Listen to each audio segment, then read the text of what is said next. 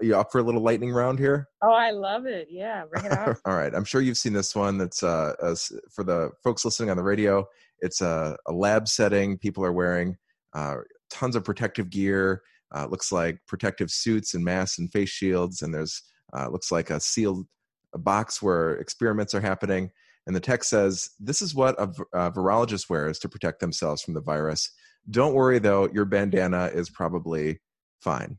So, what's your take on that? What's your response to that? So, obviously, if you're working in a lab, you're definitely more at risk of being exposed to raw viral material than someone that's like, say, stepping in a coffee shop to pick up their coffee. So, um, you know, comparing the level of PPE or personal protective equipment and additional safety precautions in a lab setting to just average uh, person out in the public is a little ridiculous. Um, definitely propaganda.